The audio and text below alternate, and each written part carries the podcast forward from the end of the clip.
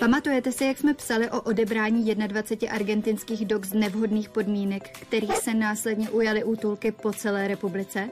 Tak toto jsou oni. Konkrétně ti, o které pečují v útulku tábor. Koukáte na dva desetiměsíční bráchy, Usira a Rea. Oba jsou to aktivní, kontaktní a mazliví divoši, kteří si o pomazlení nestydí říct. Milují člověka, jsou učenliví a tvární. Oba se zažili, co to je mít žízeň i hlad a proto je potřeba, aby našli rodinu, která je bude milovat, věnovat se jim a hlavně je nezradí. Oba kluci by uvítali domek se zahradou s přístupem dovnitř.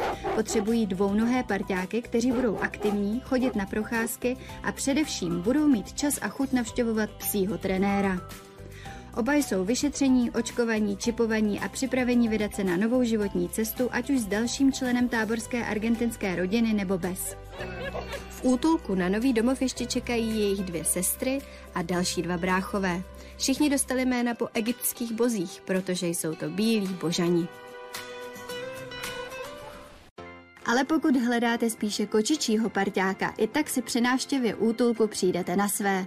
Na domov čeká hned několik rostomilých mladých divochů, jako třeba holky z Avengers, které nám střícně pouzovaly na kameru. Veškeré informace o adopci naleznete na webu a Facebooku Prima Mazlíček.